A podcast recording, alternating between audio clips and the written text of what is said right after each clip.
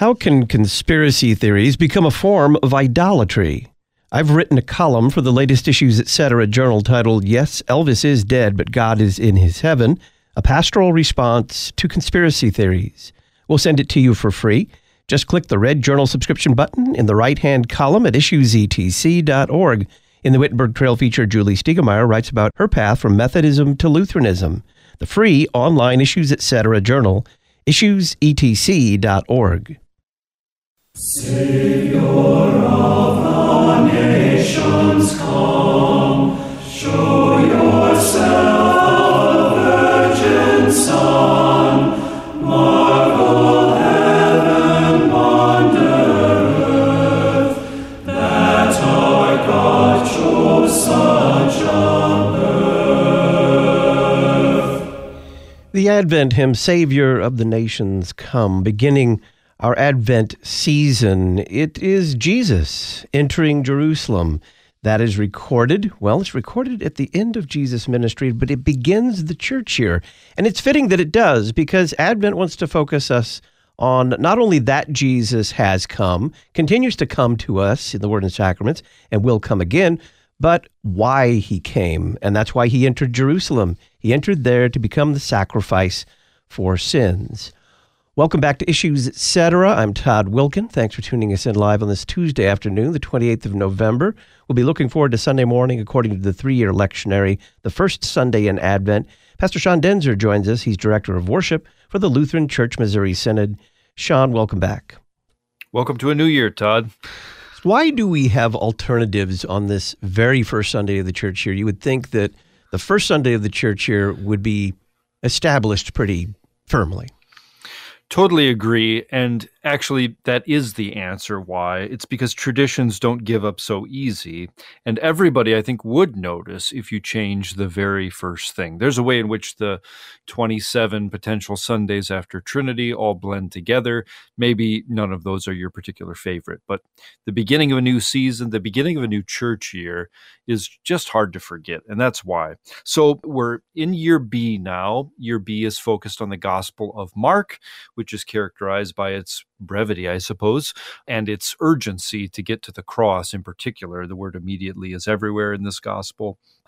But if you had a pure spreadsheet version of the three year lectionary, where your real goal is to cover each of the three gospels. Well, it would be a four year lectionary, first of all, and you'd have all four gospels, and you would make a continuous reading of these gospels exclusively what you do.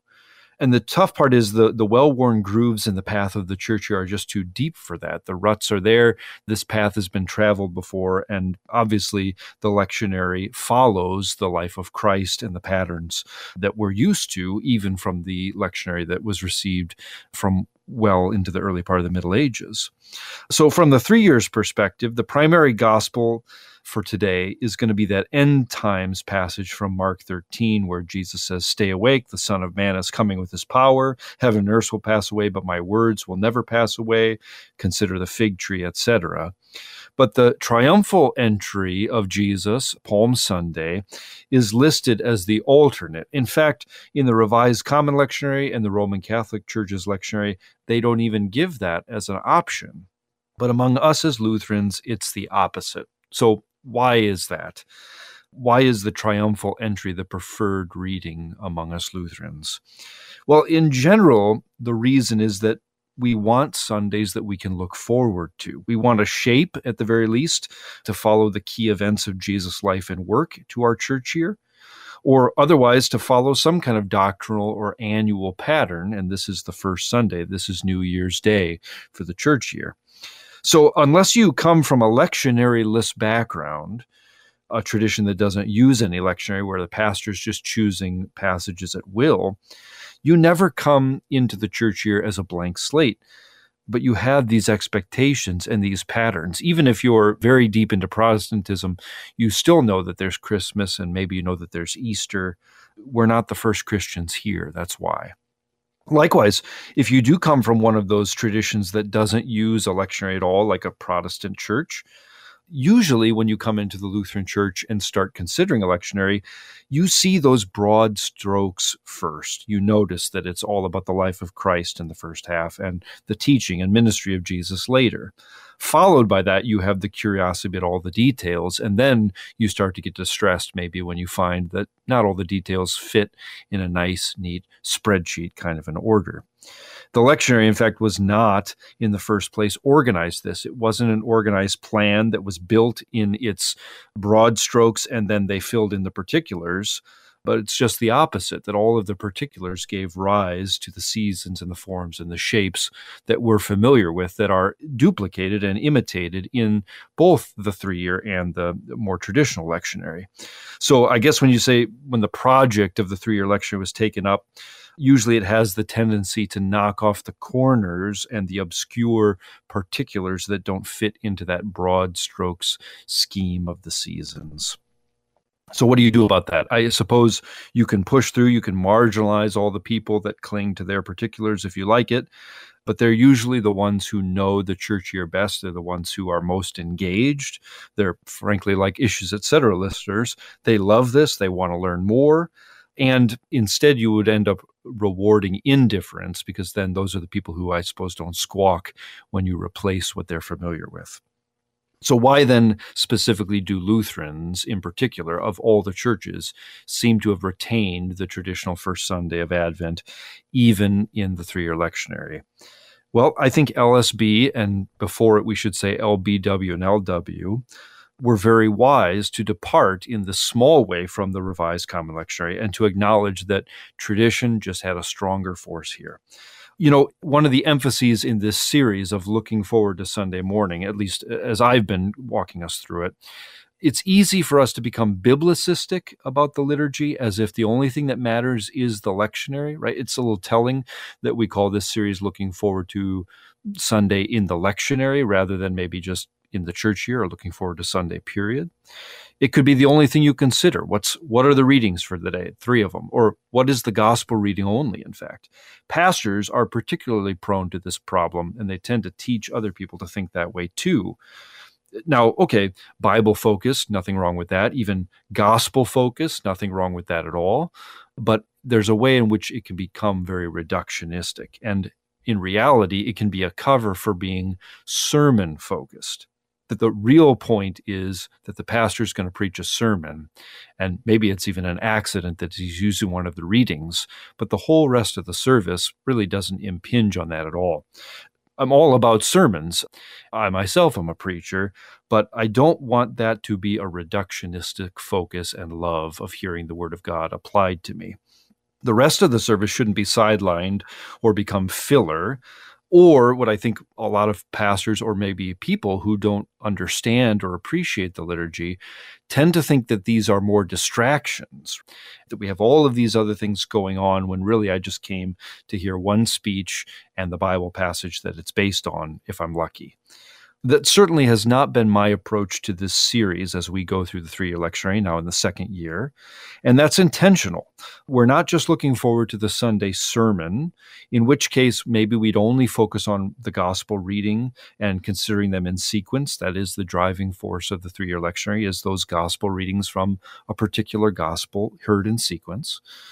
But the reason for that is that the Lutheran service has a large richness behind it, and it's one that has persisted in our church even when big parts of it have been lost. So from the beginning, as even our confessions say explicitly, we retain the order of readings. That's what gave rise to the one year lectionary. Also, we retained all of the Latin chants and hymns. So that'd be especially be the introit, for example, as well as the Latin office hymns that many of which are translated in our hymnals. And then when the Lutheran Church of all the churches, the one that cares about hymns, the one that added chorales alongside the rest of the traditional Western service. And these chorales began to grow up alongside the church. They grew up really as friends and as companions to the church year itself. That's why even some of those 15, 20 stanza devotional hymns from Paul Gerhardt and others that we have come to love. They were intended originally for home devotions, for meditations by individual Christians. But since they so often parallel the readings and thoughts and are associated with the days of the church year, they end up finding their way right into the service. And even in spite of their great length, or perhaps at the expense of it, if we start to chop them up into little bits. Thus, when you look at even just our hymns as Lutherans, our native Lutheran hymnody, you often find two things. You find a seasonal focus and you have a very specific focus, at least on special days. They tend to be the first days of seasons, probably the most memorable ones, and the ones that kind of mark what follows after it, what people usually call a tide. So we have that represented on this day in particular. We have a seasonal hymn as our hymn of the day, Savior of the Nations Come, the traditional Advent office hymn. And we also have one that's very particular for this day. That is, O Lord, how shall I meet you? Which uh, to many people is the quintessential hymn of this first Sunday in the church year. They express the long-standing preaching points also that have been used. For example, the three comings of Christ, which we often hear about at Advent. So I'm saying this because Advent 1 is a very fine example of where all the particulars of the Lutheran heritage are so well known, they're traditionally beloved, and also they're worthy, and so much so that it would have been destructive to our piety as Lutherans and destructive to our knowledge of the scriptures to ignore those pieties and traditions, even for the sake of something which is unobjectionable, and that's the Bible focused scheme of the three year lectionary. If you were at all frustrated last Sunday in year A that you didn't get to sing Wake Awake for Night is Flying on the last Sunday of the church year, you know what I'm talking about. You'll be very comforted today then because it'll feel very much like home. You'll get to sing Savior, the nations come and hear about Jesus coming into Jerusalem on the donkey.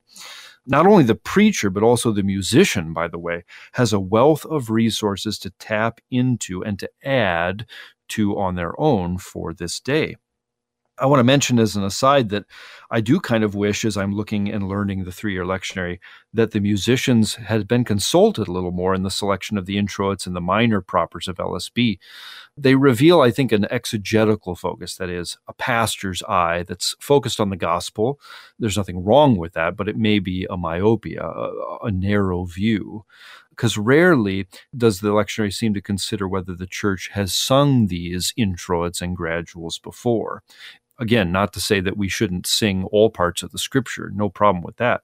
But a musician's eye, or the eye of somebody who's steeped in our heritage, would have been able to see how to make better use of what already existed, what was common to us already, and to bring it then into a better and more wise use together with the lectionary that we have now in the three year lectionary. And then the result is that we've lost some direct access to the Lutheran and even the common Christian musical heritage as a result, which I actually think would have inspired and shown the value of having new and contemporary settings of those texts as well. It's kind of counterintuitive. Think of it from a musician's perspective. The three year lectionary comes out. Lutheran Service Book in 2006 gives us all new introits especially chosen for the readings. Great. You've given us a flurry of new liturgical texts to use. You would have thought that it would have produced a flurry of composition by musicians. But in fact, it hasn't. There have been very few.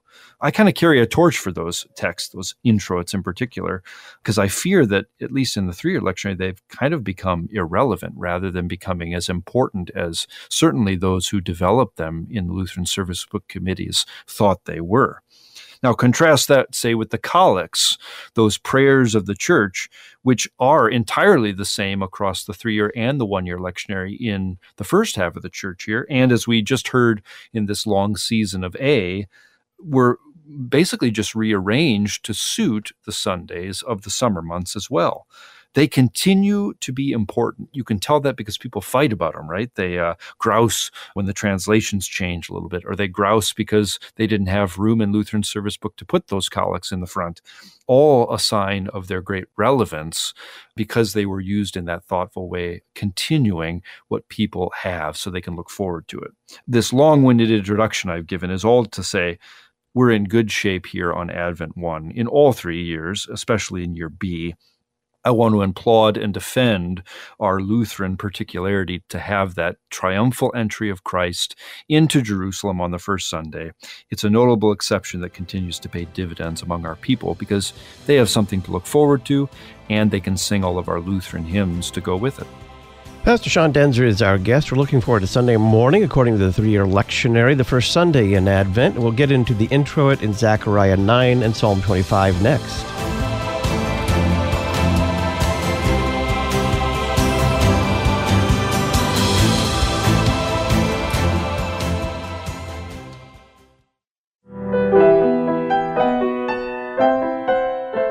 Need a rest from the world's headlong rush to Christmas? Someplace where you and your family can slow down and prepare for Christ's birth at the church's rather than the world's pace? A midweek evening Advent service is the perfect time for your first visit to a Christ centered, cross focused Lutheran church.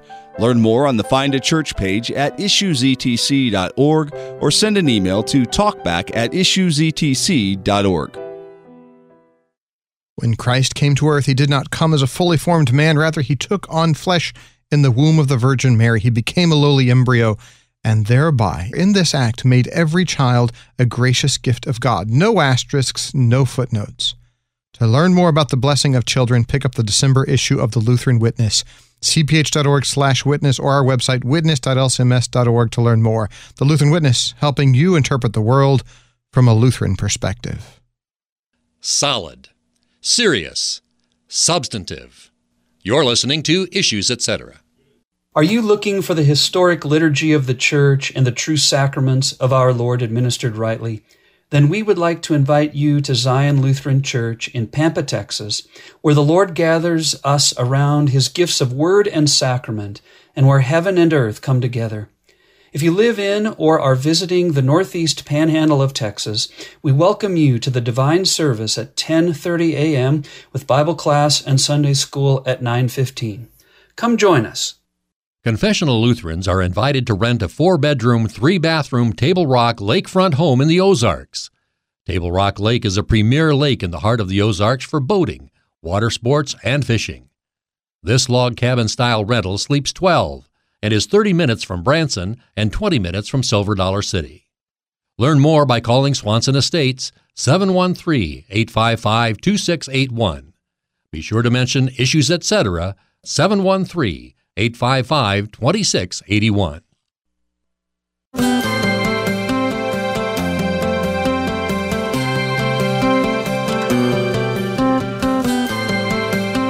Welcome back. I'm Todd Wilken. This is Issues Etc. We are looking forward to the first Sunday in Advent with Pastor Sean Daenzer, Director of Worship for the Lutheran Church Missouri Synod. Sean, we come to the introit, which is drawn from Zechariah 9 and Psalm 25. Behold, your king is coming to you, righteous and having salvation. To you, O Lord, I lift up my soul. O my God, in you I trust. Let me not be put to shame. Let not my enemies exult over me. Indeed, None who wait for you shall be put to shame. They shall be ashamed who are wantonly treacherous. Well, we see right away in the very first word of the service, the antiphon for the introit, that in year B, the triumphal entry is absolutely preferred. We have that citation from Zechariah's prophecy about Palm Sunday. And this introit has actually been made even more Palm Sunday with that antiphon, the addition of this Zechariah 9 passage the psalm, Psalm 25, to you, O Lord, I lift up my soul, is the traditional introit for Advent 1, a great example of a place where musicians can draw then on the full heritage of the Christian church. Now, even if that common lectionary gospel, the Mark 13 passage, is used, you're going to have to place it into the voice of faith. Faith that is directed today from the scriptures in these ways to eagerly expect Christ not so much as a judge or as the slave master coming with all his expectations, which is certainly Mark 13's kind of uh, theme, but as our bridegroom, as our noble king. This would be the positive Christian's expectation of the last day because Psalm 25 is concerned with that. Psalm 25, by the way, is the most frequently used psalm in the propers of the Sunday divine services, and it starts off the whole church year. let us simply say this about what we've just heard from Psalm 25. It tells us that from the very beginning of a new church year, we should fix our eyes on Jesus and we should fix our eyes on him in faith, that is, trust in his promises from day one. And I'm really pleased that we have Psalm 25 to start us off again. What is the collect? Stir up your power, O Lord, and come, that by your protection we may be rescued from the threatening perils of our sins and saved by your mighty deliverance. For you live and reign with the Father and the Holy Spirit, one God, now and forever. Amen this collect, one of the stir up collects that starts with the word stir up, well, it belies that collect form because it skips right over any address and just jumps right in. It also is unique in the church year because most of our prayers are addressed to the Father through the Son in his name in the Holy Spirit. And here we're actually addressing Christ Jesus, as the termination explains. We're asking him for rescue, for deliverance from the very beginning. Now, that fits well with Palm Sunday, where we're seeking his deliverance, the deliverance that he accomplishes outside of Jerusalem. We're also seeking from the very beginning of a new church year, we're, we're looking for his rescue. And ultimately our minds are, I hope, uh, especially for the thoughtful listener who's looking forward to Sunday morning, now thinking about the whole new church year ahead of us and how it might be profitable for our faith and our knowledge of God and growing in love. But the rescue we see in this collect is from sin in particular even the Israelites, who certainly are afflicted by all sorts of things, as we're going to see in the Old Testament, what they really needed to be rescued from was their sins. That's the real threatening peril.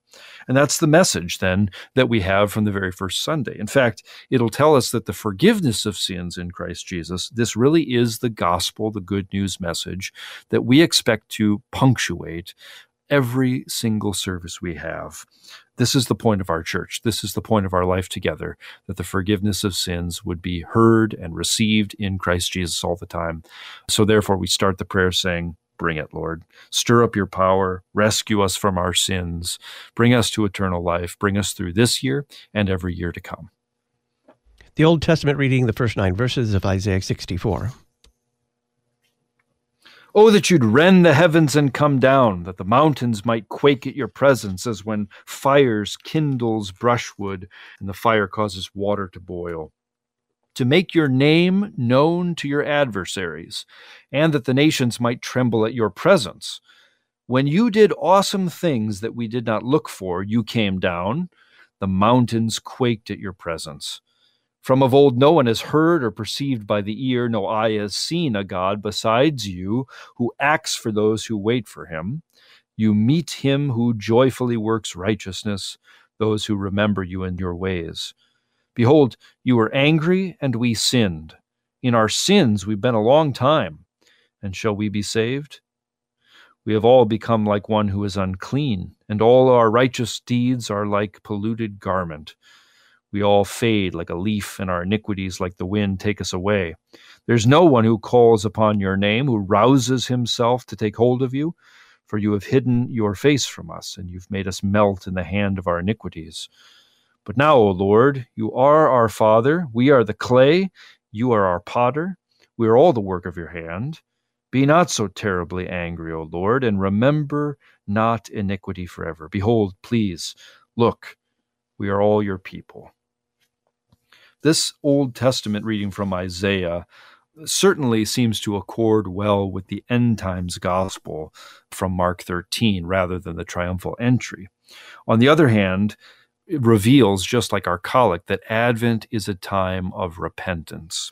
Now, Advent in the last hundred years has been restyled into a season of hope, which is fine, but sometimes that hope has been put in contradistinction to repentance. And I think that's a problem there's a need maybe to distinguish Advent from Lent because the fasting that is characteristic only of Lent has fallen out of our common use. Whether that's good or bad, I'm not sure.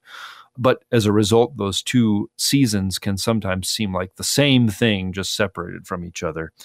It would be wise, in my understanding, to retain repentance still as a key theme of Advent, and that's regardless of what color you might use for paraments or which lectionary you use. And I think The readings and the texts and the collect for today's Sunday support that as does all of the seasonal elements, like the proper preface that talks about John the Baptist and his message of what? Repentance for the forgiveness of sins. So here the Lord is in Isaiah coming uh, for judgment, shaking his adversaries. In fact, the prophet is asking that he would come and do this. And he's hearkening back to Sinai and to Egypt, where the Lord came down, where he shook the nations, where he released his people and arose for their help.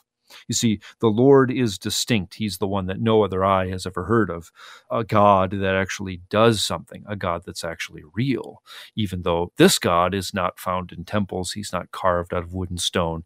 He is invisible, he is spirit, and yet he's the one who's real. He, his going with Israel is what makes them distinct, as Moses says. Not surprising, though, the memory of Sinai, the memory of the Lord's great acts of old, brings up the people's reaction of sin. So at the mountain, they said, All this will do, whatever Moses and the Lord said, all this we will do. But they never did. In fact, they were afraid finally to let him talk because they realized the law was showing them their doom. And therefore, this is the pattern that we see throughout the Old Testament, which is exemplified, I think, in Psalm 78, where we hear not only the recollection of what the fathers had proclaimed, the tales of all the great things that the Lord did of old for them, but also the warnings about the failures, the falling away, the losing faith in the Lord, and the failing to keep his justice and righteousness, the sins that constantly are threatening them. And therefore, uh, that's what Isaiah now brings together and calls upon in the sight of the Lord, but also then seeks his mercy. Now, this passage is often quoted about all our righteousnesses are as filthy rags with respect to original sin, with respect to the corruption of sin that takes even our best works and seems to taint them and cling to them. And I think that's fine. That's a worthy confession of how pervasive our sinful nature is. You see that even Isaiah's language is very inclusive. We are all your people. In fact, who wouldn't fall into the category of somebody who was formed by the Lord as a potter forms clay? Here, particularly though, especially with all these references to Mount Sinai, Isaiah is giving voice to ancient Israel, groaning in its oppression, groaning in the results of its own sins, groaning also in the exile in captivity. It might be tempting then for us to look at this and say, well, this is really mostly about political adversity. Uh, but Isaiah's point is to drive it to judgment that is deeper, drive the judgment of God on our sins. The Lord, yes, sends political adversity. He sends foreign nations to conquer Israel. But the purpose of this is to recall Israel from her sins, which is the real threatening peril, as our collect said. So I really think this is a very fine Old Testament prophecy to have right at the head of Advent. It's perfect with the collect of the day. It's perfect with the intro from Psalm 25 ringing in our ears to bottle up everything that the Old Testament people of God are waiting for and needing to call to mind their sin and the need for repentance, and therefore to put us in this same mindset with faith in our Lord who delivers. We're talking with Pastor Sean Daenzer, Director of Worship for the Lutheran Church Missouri Synod. Your link to issues, etc. LCMS Worship will be hosting the Institute on Liturgy, Preaching, and Church Music July 9th through the 12th in 2024 at Concordia University, Nebraska. This year's theme is Songs of Deliverance, Psalms in the Great Congregation. Learn more at lcms.org slash worship, lcms.org slash worship. The psalm of the day from Psalm 80 is next.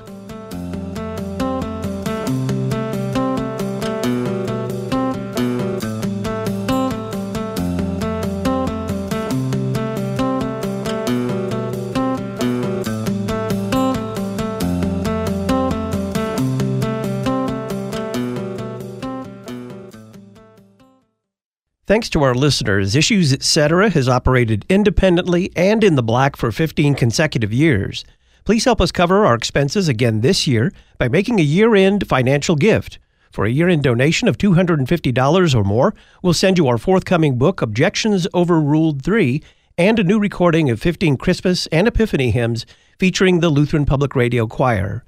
You can make a secure online contribution at issuesetc.org. Thanks for your support at the end of 2023. Husband, wife, daughter, son, grandchildren, godchildren, pastor, the kids at church, basically everyone of your Christian loved ones is catered for at Ad Crucem. We are the place to go for all your Christmas purchases. Stock up on our amazing Christmas cards, Christmons, Christmas ornaments, unique Christian jewelry, springerle cookie molds, gifts, and much more. Visit adcrucem.com. That's A D C R U C E M.com. Luther Academy provides additional theological education for our mission partners around the world specifically pastors who are asking for additional education but do not have the necessary resources in their own church bodies. By donating to Luther Academy today, you will be supplying food, housing, books, professors, and travel for Lutheran pastors who attend our conferences. To learn more about Luther Academy and how you can donate today, visit lutheracademy.com. lutheracademy.com. Memoria Press's award winning Latin programs have successfully taught hundreds of thousands of students across the world. Their easy to use, step by step Latin curriculum provides students with an academic vocabulary, a mastery of English grammar, and strong critical thinking skills. If you're interested in learning more, visit them at memoriapress.com and use the coupon code LPR24 at checkout. Memoria Press, saving Western civilization one student at a time. Evangelical and Catholic. You're listening to Issues, etc. At the center of our campus is Kramer Chapel, and there's a reason for that. Issues, etc. guest Dr. Arthur Just. Because it is the heartbeat of Concordia Theological Seminary. It is where we go to hear the voice of Jesus and frequently be fed with the body and blood of Christ. We sometimes call it our Jerusalem. Kramer Chapel points to the classroom, which we sometimes call Athens. It is there that we do theology, biblical studies, systematic theology, practical theology, history. We love theology here, and we love the study of it, and we love coming together in worship. It's one of the things that gives us great joy joy in worshiping, joy in studying theology, Concordia Theological Seminary is all about the joy of being in Jesus. Concordia Theological Seminary, Fort Wayne, Indiana, ctsfw.edu.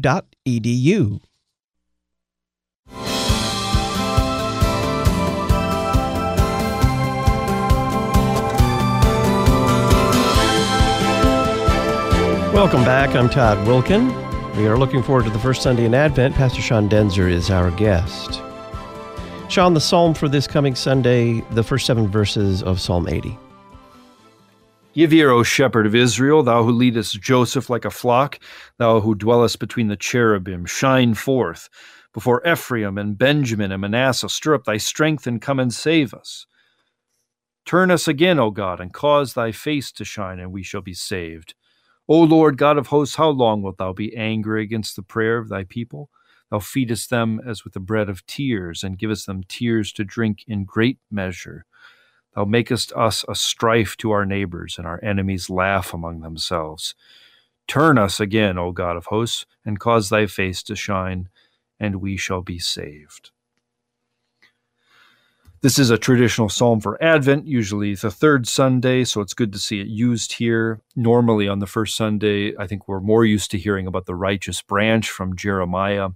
But this passage here from Psalm 80 is expressing very much the same thing that Jeremiah is throughout his preaching, and that is the recognition that the Lord has turned away from the sin of his people.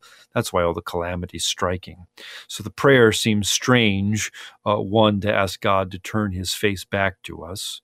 Maybe that makes sense. What might be strange is that we need to pray, as Jeremiah says so clearly, turn us to you, Lord, and we shall be turned. So the matter of repentance is both that the Lord would remember us favorably and that we would be turned away from our sins by God's word, brought back to trust in Him, brought to confess our sins and be honest. You heard it in there stir up your power and rescue us right? That's the origin of the stir up that we heard in our collect.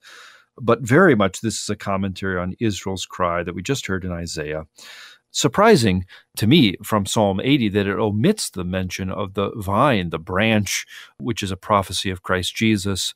What I have to tell you is just be patient because we have more of the psalm next week. The epistle reading is the first chapter of 1 Corinthians. Yes, and as we look at this epistle, maybe just a reminder that in the Christ part of the church here, we don't always have a sequential ordering of the epistle. So this is going to be something that was chosen to fit with the readings, and I think you'll see it fits quite well with some of them at least. This is from 1 Corinthians chapter 1 verse 3. Grace to you and peace from God our Father and the Lord Jesus Christ. I give thanks to my God always for you because of the grace of God that was given you in Christ Jesus that in every way you were enriched in him, in all speech and all knowledge, even as the testimony about Christ was confirmed among you, so that you are not lacking in any spiritual gift as you wait for the revealing of our Lord Jesus Christ, who will sustain you to the end, guiltless in the day of our Lord Jesus Christ. God is faithful, by whom you were called into the fellowship of his Son, Jesus Christ our Lord of all of the readings, certainly this beginning of First Corinthians is just full of Jesus. Every other word, right, is our Lord Jesus Christ. No accident that Paul is trying to put our focus on him. Perfect for the beginning of a church year. I do think this reading was chosen and fits best with that end times gospel from Mark 13, which is probably less likely to be heard. But it also does fit perfectly with the seasonal themes that are overarching Advent and a new church year as we hear it. The testimony of Christ is being confirmed in us anew. We've just finished a year. We're about to set out on a second one, a new one. So it's a good time to consider whether and how we have grown in knowledge of Christ, in speech of Him, in faith, and in love over the past year, and how we will in the year to come we are waiting for his revealing. This is another year of our Lord, we'll call it, especially at the turn of the calendar year. So we're waiting for his revealing at the last day, very similar to how Israel was awaiting his revealing at the time when Christ was born. See our Old Testament reading. The message that Paul has right at the beginning of his epistle is that Christ remains faithful. God is faithful and continuous and trustworthy concerning his promises in Christ Jesus. He calls us then into his fellowship. He forgives our sins. And this is how we are able to stand guiltless on his day. How we can withstand his judgment is to be found in Christ Jesus, resting not on our own faithfulness, but in Christ's faithfulness. So, probably fits better with the Mark 13 passage, but regardless, it fits perfect with our look at the start of a new church year. The gradual in the verse? The gradual is going to be seasonal, and we see here that Palm Sunday actually kind of dominates all of Advent. Rejoice greatly, O daughter of Zion. Shout aloud, O daughter of Jerusalem. Behold, your king is coming to you, righteous and having salvation. That's from Zechariah 9. And now, one verse from Psalm 118 Blessed is he who comes in the name of the Lord. From the house of the Lord, we bless you he is coming. That's the verbal connection to the word Advent, from which the season comes. And who is the daughter of Zion? Who is the daughter of Jerusalem? We should understand this as we're praying it to be the church, us, Christians, the Israel of God. The advents that we await are more than just the celebration of his birth. We're not awaiting one that we don't know his name. We're awaiting the Lord who will return at his last day, the same as he went out of our sight from heaven at his ascension.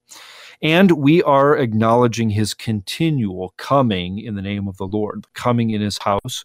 That's where the blessing dwells. And for us in the New Testament, his house, the place where his blessing goes forth, is wherever his name is known in spirit and in truth. Our Alleluia verse then is from Psalm 24, not chosen because it's close to 25, but chosen because it's another Palm Sunday connected psalm. Lift up your heads, O gates, be lifted up, O ancient doors, that the King of glory may come in. This probably is the best proper, I think, to tie both of our gospel options together. It's obvious to see he's entering the gates of Jerusalem, fits well there, but it also fits with Mark 13, where it speaks about the Lord being at the gates. That's like the fig tree. We know that his time is near. Therefore, we should acknowledge him as king and, in fact, rest in his words. That's the way we'll stand firm on the last day. Pastor Sean Daenzer is our guest director of worship for the Lutheran Church Missouri Synod. We'll get to those two gospel alternates, beginning with Mark 13 next.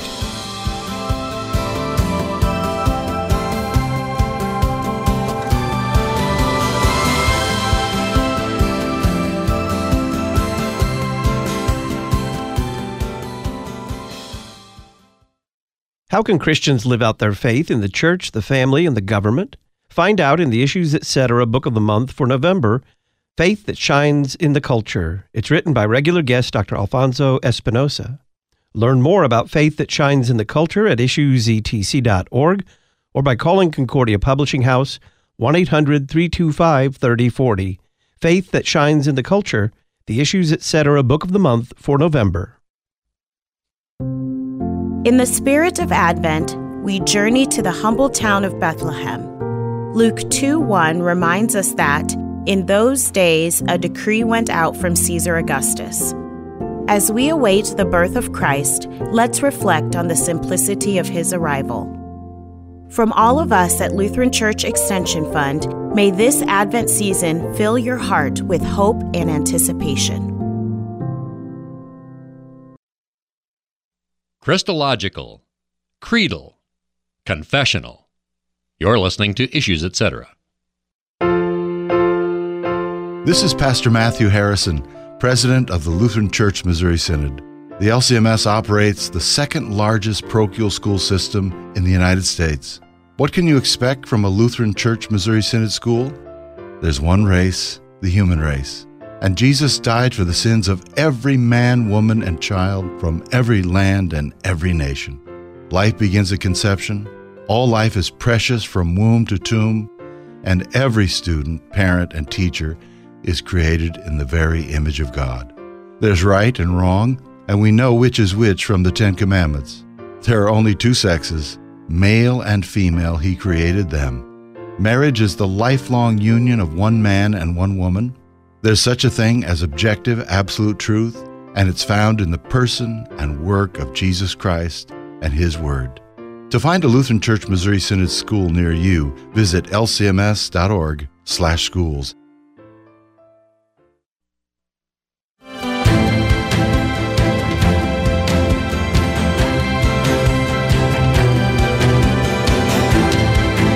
Welcome back to Issues Etc. I'm Todd Wilken. We're looking forward to the first Sunday in Advent according to the three year lectionary. Pastor Sean Daenzer is our guest.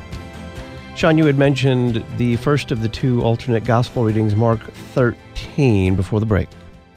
Yeah, I want to just give a little bit of time to Mark 13 since I know that previous iterations of this series of Looking Forward to Sunday Morning haven't given that as much time. Then we'll briefly go on to the very well known Palm Sunday Gospel, which really is not too different between Mark and Matthew. So, Mark 13, beginning at verse 24, Jesus said, In those days after that tribulation, the sun will be darkened, the moon will not give its light, and the stars will be falling from heaven, and the powers in the heavens will be shaken. And then they will see the Son of Man coming in clouds with great power and glory. And then he will send out the angels and gather his elect from the four winds, from the ends of the earth to the ends of heaven. From the fig tree, learn its lesson. As soon as its branch becomes tender and puts out its leaves, you know that summer is near. So also, when you see these things taking place, you know that he is near, at the very gates. Truly I say to you, this generation will not pass away until all these things take place. Heaven and earth will pass away, but my words will not pass away. But concerning that day or that hour, no one knows, not even the angels in heaven, nor the Son, but only the Father. Be on guard, keep awake, for you do not know when the time will come. It is like a man going on a journey when he leaves home and puts his servants in charge, each with his work, and commands the doorkeeper to stay awake. Therefore, stay awake, For you do not know when the master of the house will come, in the evening, or at midnight, or when the cock crows, or in the morning, lest he come suddenly and find you asleep. And what I say to you, I say to all stay awake. So, this is a gospel reading in three parts. First, we have the parousia, that means the arrival, the visitation of the Lord at the last day. Uh, comes with all his angels, with glory and power, and he gathers everyone together for judgment, like we heard not too many weeks ago. We have then the parable of the fig tree, which is to make the point that you recognize these signs. This will not be a surprise. And all of that is in service to this central point that his words will never pass away, unlike everything else we see. The conclusion then is to be drawn in the third part watch, stay awake, no matter who you are, be ready at all times. Now, some have accused uh, that Palm Sunday reading of not making sense because we start in the middle of the story of Jesus' life. Wouldn't we want to start before it or at the beginning in his birth? Honestly, we're starting mid conversation here in Mark 13, same way. Jesus was speaking about the end times, about the abomination of desolation and the destruction of the temple. Tells people to flee the house. It'll be a dangerous time. That's the tribulation he's speaking about. And in then the middle part, we have four pretty packed sentences. So in two, he talks about the parable of the fig tree, which is to say, you know how blossoms and blooms work. You know things are coming. You know it when you see it. Another iteration of what we said just at the end of the church year about the end times. It won't be a surprise. It'll be very obvious. It won't be secret at all. In the third verse of that middle section, we see that the signs of the end are actually already present. In fact, they always will be. This generation won't even pass away. That is true in this world constantly and perpetually, that we see wars, rumors of wars, the things that were spoken about earlier in Mark's gospel. But also, maybe want to say, it was particularly seen at the death of Jesus. That's when the moon and the stars, right, became covered over, when darkness covered the land. So it may be a subtle reference to that as the real key moment in history. In any case, verse 4 tells us very clearly how to survive, how to pass through the end times judgment unscathed, how to stand in the last day. And that is to stand in the one thing that does last and endures and that is the Word of God. So notice, it's not standing in this generation. It's not standing out in this generation either. It's not in our own smarts or our cleverness or in calculating out the timings as accompanies so much end times theology. It's not even in heaven nor on earth. Heaven with all its powers, or calling on angels or, or saints. The way that we survive is being in the Word of God. His words endure forever. Therefore, if you rest in His words, you're built on something firm and sure. Then the last part is familiar from Matthew's end of the church year as well. We're to be good servants. We're to be found awake. We're to be at the very work that the Master left us to do. And we have kind of Mark's version of the thief in the night parable, not even mentioning the thief, but driving home the same point as the thief in the night parable that we don't know the hour, therefore, we should always be ready and watching. And I think with all of the other passages we've heard today, eagerness is also there. Which then brings us briefly to the triumphal entry. I'll just paraphrase a little bit for the sake of time. Jesus sends his disciples to go in the village ahead of him to find the colt tied.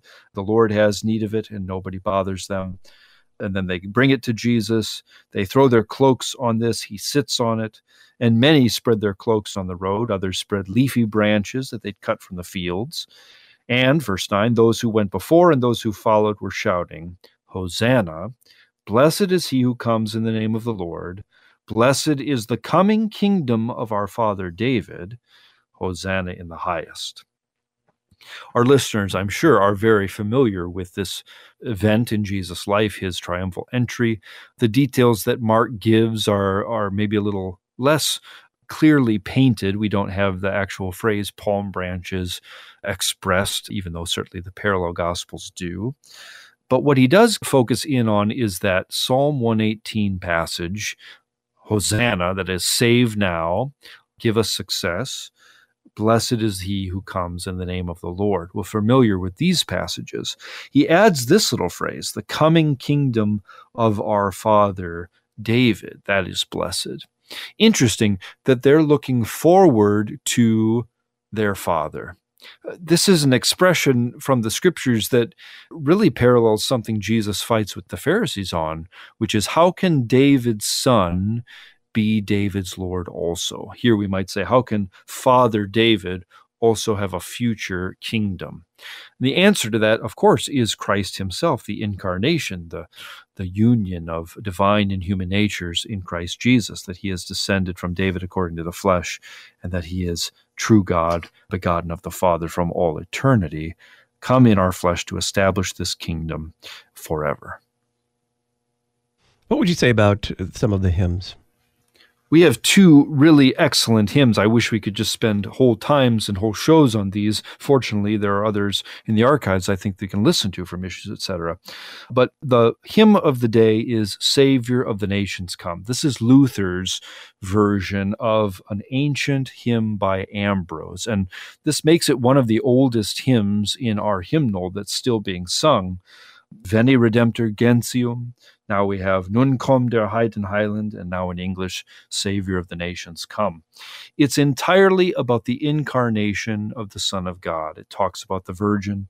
It talks about how the Lord has sent him in the fashion of Psalm 19 to run his course of salvation for us how he is the very Son of God in human flesh.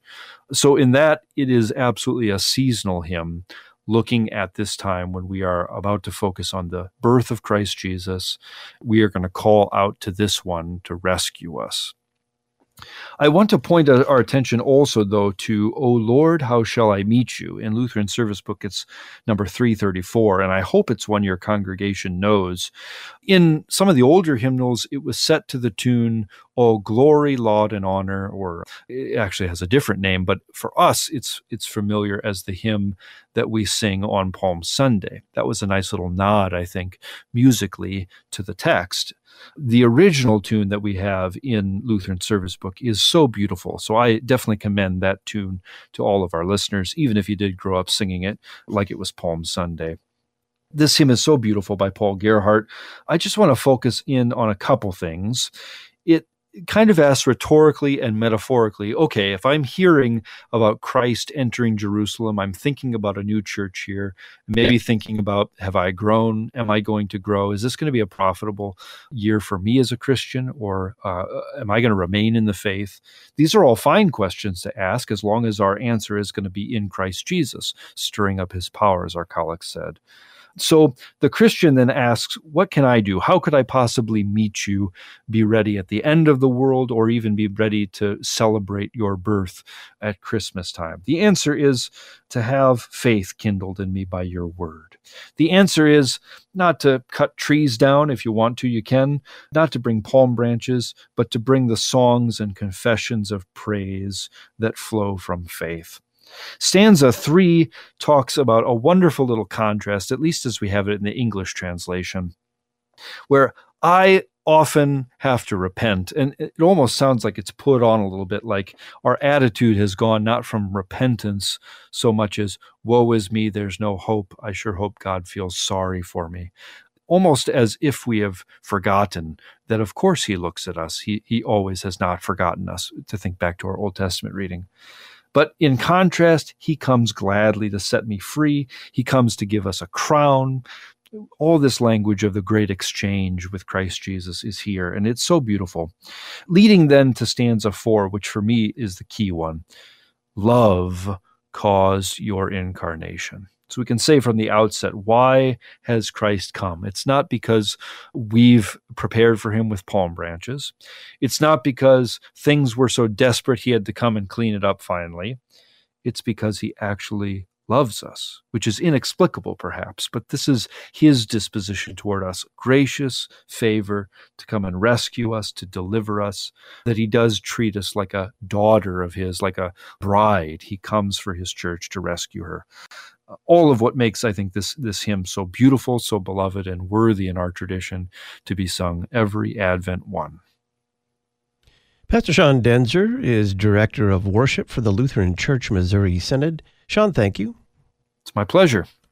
Folks, if you appreciate our looking forward to Sunday morning episodes, please make a year end contribution to support the worldwide outreach of Issues Etc. No gift is too small. You can make a secure online gift at issuesetc.org. You can also donate by check. Make your check payable to Issues Etc. and send it to Box 83, Collinsville, Illinois 62234. Thanks for listening and thanks for your financial support at the end of 2023. Wednesday on Issues Etc., we'll get a review of the movie Napoleon with Pastor Ted Giese, It's media coverage of religion with journalist Terry Mattingly. And on Thursday, we'll talk with Dr. Reed Lessing about a history of the land of Israel. I'm Todd Wilken. Thanks for listening.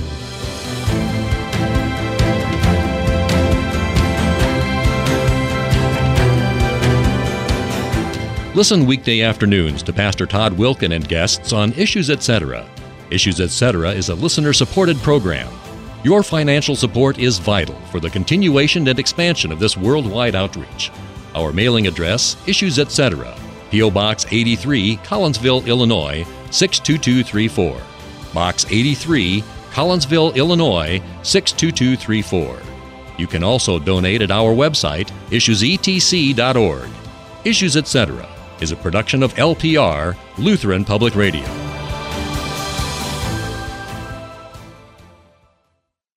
In a world awash with all sorts of information, opinions, and ideas, there is still a place where God's Word is the central and only focus. Messiah Lutheran Church, 801 North Madison, Lebanon, Illinois. At 9 o'clock on Sunday mornings, God's people gather there to listen to Him. There you will find His words of law and gospel, and of course, our Lord's Holy Supper. Bible classes focus on the Bible and the Lutheran confessions. Come, listen, believe, and live, and check out our website at messiahlebanon.org. I am beautiful because I am fearfully and wonderfully made.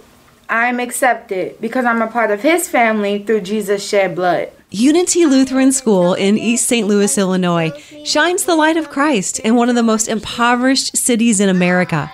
Learn how to support their mission work at unityesl.org. Unityesl.org. Today, with the help of the Holy Spirit, I say yes to God and His ways.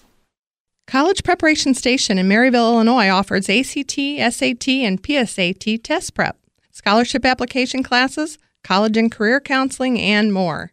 Hi, this is Lori Konski, President of College Preparation Station. We have helped our students obtain more than $7 million in tuition scholarships in 12 years. Find out more at cpsprep.com. Let us help you create a vision and find your future. The College Preparation Station in Maryville, Illinois, cpsprep.com. The blood of Christ, God's Son, cleanses us from all sin. All sin. Listen to chapel services live, weekday mornings from Concordia Theological Seminary in Fort Wayne, Indiana. Morning Chapel from Kramer Chapel. Live, weekday mornings at 9 Central, 10 Eastern. 8 Mountain, and 7 Pacific at issuesetc.org. Even when we are faithless, He remains faithful.